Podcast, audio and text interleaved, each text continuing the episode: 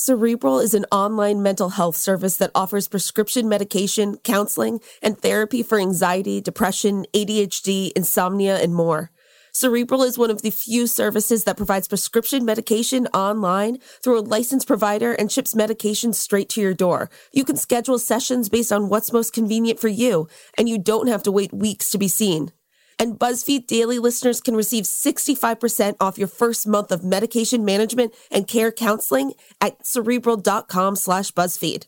Go to cerebral.com slash BuzzFeed for 65% off your first month. Join Cerebral today on their mission to make quality mental health care accessible and affordable for all. BetMGM welcomes you with a special offer on the NBA. Simply place a $10 moneyline wager on today's game. If either team hits a three pointer, you'll win $200 in free bets, regardless of your wager's outcome. Just use bonus code CHAMPION200 when you make your bet. BetMGM is proud to be an authorized gaming partner of the NBA, and there's endless ways to make it rain with the king of sportsbooks. Download the app or go to BetMGM.com and use bonus code CHAMPION200 to win 200 $100 in free bets if a three pointer is made in today's game. Visit BetMGM.com for terms and conditions. 21 years of age or older to wager. Washington, D.C. and Virginia only. New customer offer. All promotions are subject to qualification and eligibility requirements. Rewards issued as non withdrawable free bets or site credit. Free bets expire seven days from issuance. Please gamble responsibly. Gambling problem? Call 1 800 522 4700. Hello, hello. Hey, I don't know if you heard, but my podcast, Checking In, has been nominated for the NAACP Image Award in the category of Outstanding Lifestyle and Self Help Podcast. I'm grateful for the nomination. I, I almost didn't even do a podcast because I was just wondering there are thousands of podcasts out there, and why is my voice needed? But a nomination from the NAACP lets me know that um, I made the right choice. And I encourage you to do, don't worry if there are thousands of something out that you want to do. No, nobody has your sauce. So listen, you can still vote. Go to vote.naacpimageawards.net. You have until February 5th, um, 9 p.m. Eastern Standard Time. And please listen to my podcast. We're a part of the Black Effect Podcast Network on the iHeartRadio app or wherever you get your podcasts. Thank you for checking in.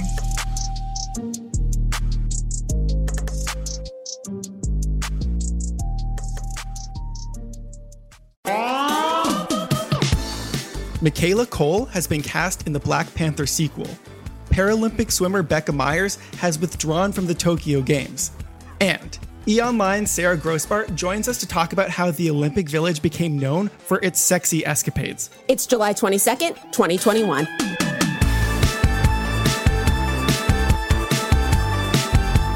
Friends, I'm Casey Rackham. And I'm Stephen LaConte. Welcome to BuzzFeed Daily. So, Casey, as a pop culture podcast, we do cover a lot of exciting news in the worlds of like film and TV. Um, well, I just saw a very exciting article in The Hollywood Reporter about a new movie coming out that was written by you. I wrote a movie. I'm so excited. I wrote it with my writing partner, Kirsten King, who used to work for BuzzFeed. And uh, we just like absolutely love it. It is produced by Natasha Lyonne and Maya Rudolph, and it's super, super gay. I mean, what more could I want in a movie than my dear, dear Casey and Maya Rudolph and Natasha Lyonne. I mean, it's just, it sounds amazing, by the way. Yes. So it's called Love in Color, and it's this teen coming of age rom com, and it's following an aspiring young artist that is forced to join her high school track team. And she uses it as an opportunity to pursue the girl she's been harboring a long time crush on, but she soon finds herself falling for an unexpected teammate and discovers what real love feels like. Casey, it's so good. and one thing I love about it, and I know the article even mentioned this was one of your goals of doing this. I love that it's this queer teen movie where the storyline isn't about coming out, it's just about young queer love. Mm-hmm, exactly. We just, you know, we've seen those stories and those are real stories, you know, but we also have stories of joy and love that doesn't have to do with coming out. So we wanted to write about that.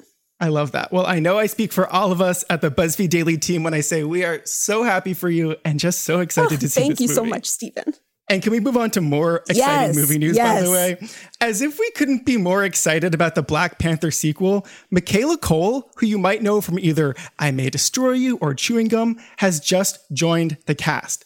There's still no word on what character she's playing, but numerous people are already theorizing slash hoping that it'll be Storm, who Halle Berry played in the original X-Men movies. Okay, Steven, one, perfect casting. Two, this is the first thing I thought of. I'm like, okay, if she isn't gonna get the awards at the Golden Globes, um, then let her get that money absolutely cash those Marvel checks. It is, and that's what in Hollywood, money runs everything. So I'm glad that she is getting what she deserves, you know?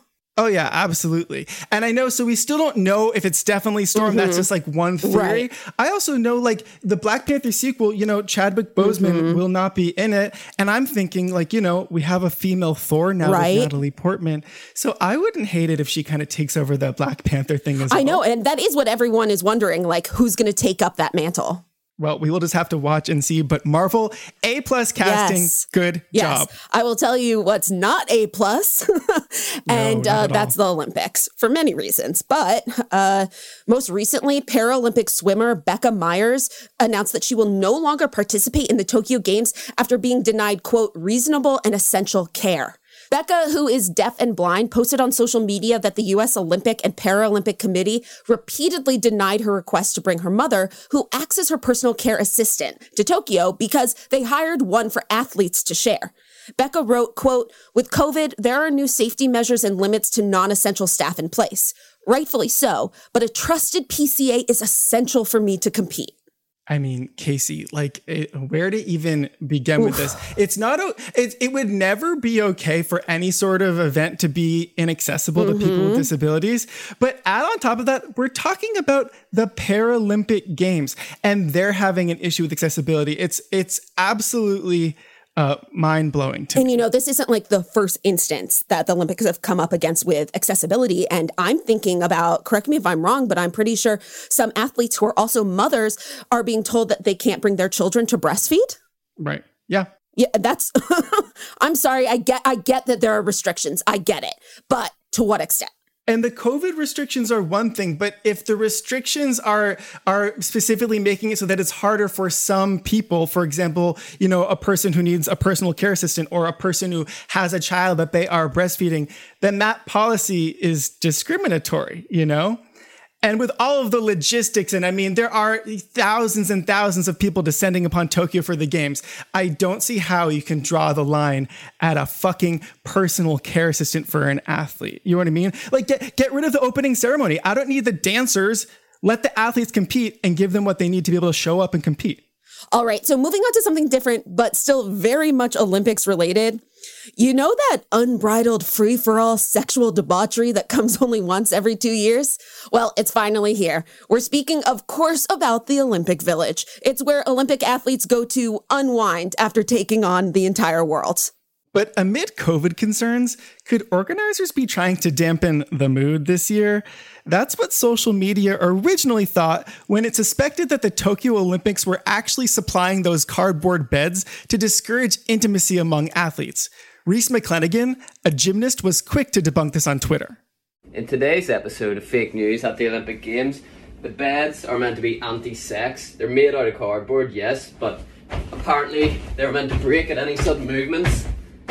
It's fake. Fake news. However, cardboard would hardly be enough to get in the way of a generations long tradition of partying. Here to talk to us more about how the Olympic Village became known for its sexy escapades, that's the title of her latest piece, by the way, is E Online's Sarah Grossbart. Hi, Sarah. Thank you so much for joining us today. Thank you guys for having me. So, there was this story going around about Tokyo installing cardboard beds specifically to deter people from having sex. Uh, that's been more or less debunked at this point, but the fact that it was so believable just speaks to the Olympics' certain reputation in this area. And this is really nothing new. So, can you tell us about how Olympic athletes have either hinted at or just downright confirmed that the Olympic Village is notorious for debauchery? Sure. I think there might be a divide in that because we've spoken to a few athletes in the lead up for the games, and certainly the ones in heavy medal contention are going in focus. They're talking to us about how they're like bringing their foam top mattresses to get like better sleep. Like, my guess is those people are not partaking in that side. but then on the other hand, you have Ryan Lochte, who was talking, admittedly back in 2012 before he was married with kids, but saying some 70 to 75% of athletes are taking advantage of being in a place with a lot of attractive athletes mm-hmm. at the top of their game. And and when is this happening? Are they doing it before they compete or do they wait until they're done? So, our sources say it's a mix. And again, I think it depends on how intense your particular competition is. I think you have, you know, the, the table tennis player talking back in 1992. I think you can afford to have a little fun between matches without taking any edge off your game. Um, so, we had a source in Rio, so back in 2016, saying, you know, while some people wait until they're done and it's more of a celebration, so to speak, for others, it sort of gives them a little pep in their step, like heading into competition. Mm. So, why do you think this has always been so over the top? You know, what have Olympians or others in the know said about why this turns into such a crazy experience every time? Like, is it more beyond just like we're hot athletes at the in peak shape? I mean, that's certainly part of it. You know, in the, the 2012 ESPN article, you had a lot of athletes talking about it, like sort of kid in a candy shop vibe, where it's like mm. you're mm-hmm. surrounded by everyone's hot. Like everyone's in the best physical shape and it's a lot of fun. And so I think probably for a lot of people, it's just that. Like you're surrounded by like minded athletes. I mean, Hope Solo talked about how, you know, you in a bar, you kind of have to work to get to know someone. In the Olympic Village, you can be like, hey, what's your sport? And you automatically have something in common. So it's like super easy to make a connection.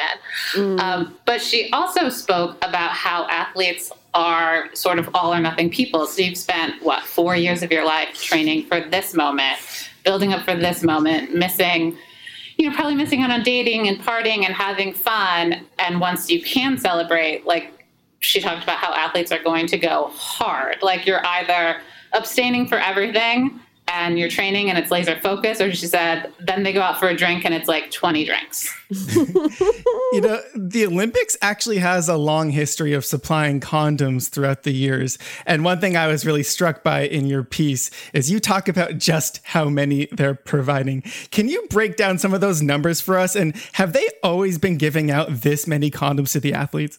So, admittedly, it's definitely gone up, but from what I found, it dates back to 1988 in Seoul. So, if you think about it, that's, you know, sort of at the height of the HIV pandemic. All of a sudden, safe sex is a thing. So, they started handing out condoms. So, back then, it was like 8,500.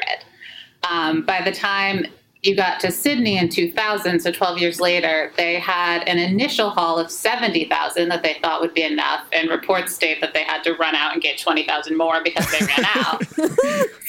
so, admittedly, that was the same year that an American um, shooter was talking about basically what he called running a friggin' brothel in the Olympic Village, and they had like a duffel bag full of condoms there. So, you can see how they might have run out.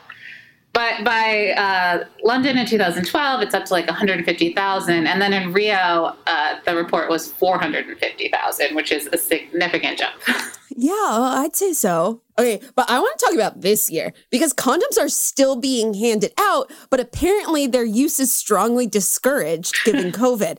So, has the IOC drafted an official sex policy? Are they trying to discourage hookups amid COVID safety measures? Yeah, so the reports are definitely that they are strongly discouraging physical activity outside of competition. And I believe that their hope is that everyone will just take the condoms home and promote safe sex there. I don't really know how they're going to police that. I know. And also, I want to say we're all coming out of like a year and a half drought where many people haven't had sex. right. I would imagine ahead of competition, you know, the fear of COVID would be enough that certain people would certainly stick to the rules. But I would wonder in those like 48 hours or so after before they have to leave what the situation might be. Well, we'll be right back with E Online Sarah Grossbart to talk more on sex, the Olympics, and what really goes on at the infamous village.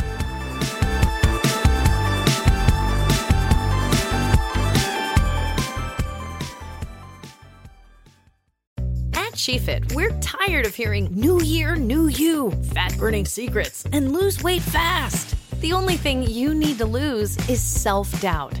The body you're in deserves respect, love, and support. Support you're not getting from your current sports bra. It's time to experience the only sports bra that actually does its job and outperforms the most popular brands on the market. It's time to feel real support from SheFit. Save $10 today at shefit.com slash 2022. The NFL is back, and the NFL app has you covered. So get ready for football all season long and just tap into the NFL app. NFL, baby, let's make it happen. Just tap in to watch your local and primetime games all season, now through Super Bowl 56. For the end zone, touchdown! Get up to the minute news, videos, highlights, stats, and more on all your favorite teams and rookies to watch. Welcome to the NFL. Download to your mobile device today at NFL.com slash mobile or in your app store. Certain restrictions and data rates may apply. Hello. Hello. Hi. Oh my God, I want to come through the screen and hug you. Hey, everybody. Jessica Szohr here, also known as Vanessa Abrams on Gossip Girl. I am so excited to share my new podcast with you guys. It's called XOXO, and it's a walk down memory lane all about Gossip Girl. I'll chat with some of the cast, crew, fans of the show, and I'm just so pumped for you guys to go on this journey with me. Hi, I'm Ed Westwick. I played with Chuck Bass. I just can't believe that I did that with my life. Jay, we had like the most amazing time. Listen to XOXO on the iHeartRadio app, Apple Podcasts, or wherever you get your podcasts.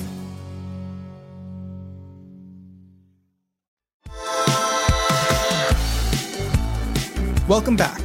We're talking with E! Online Sarah Grossbart about how the Olympic Village became notorious for partying and debauchery. So, before we paint this as an all out Olympic sexcapade, I know you mentioned not all athletes are participating in this madness. How much of this do you think we might be like overhyping this? I would guess that there are two camps. I think, you know, if you listen to the quotes that actual athletes like Hope Solo and Ryan Lochte have, have given, it it turns into something of a frat party as the competition winds down and, and people are done and heading out of town. But I do think, you know, the athletes in heavy contention for taking home, you know, multiple medals are are probably honed in on what they're there to do. So you know, this is something that absolutely fascinates me. We also have technological advancements and how it's added some interesting twists to things in recent years. You know, we're now hearing over TikTok, even one of our coworkers did this, that people change their location settings on dating apps to Tokyo so they could match with athletes. I mean, how is the app generation shaking things up at the Olympics? It's a smart plan. But I mean, certainly you heard about in like 2014 all of a sudden Tinder's this huge thing. All of the athletes are using it and talking about how easy it is. Uh, we had sources in, in 2016 saying, you know, the athletes were certainly all about Tinder because it's an even easier way to meet other athletes. And so I imagine that's going to be even more the situation now with people less out and about, not able to go out in the town, you know, more restrictions. That sort and of hey, thing. you know what? Now on the apps, it says it gives you the option to say you're vaccinated. So that's good. Okay, well, having said all this and considering the COVID precautions, which you mentioned before, you, you mentioned that you don't think this is going to be maybe as wild as it's been in past years, or at least they're asking people not to be as wild as they've been in past years.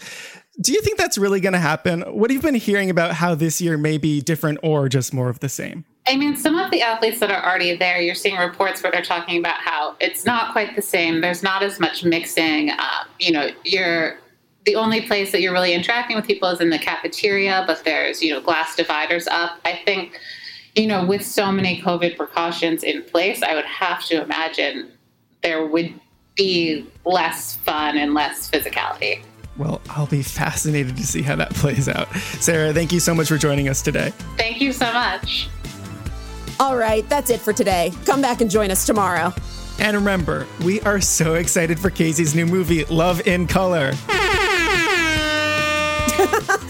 Be sure to subscribe to BuzzFeed Daily on the iHeartRadio app, Apple Podcasts, or wherever you go for your sound stories. And please take the time to leave us a rating and a review. It helps us figure out what you like about the show versus what you love about the show. And remember to come back for more of what you love about BuzzFeed coming to you daily.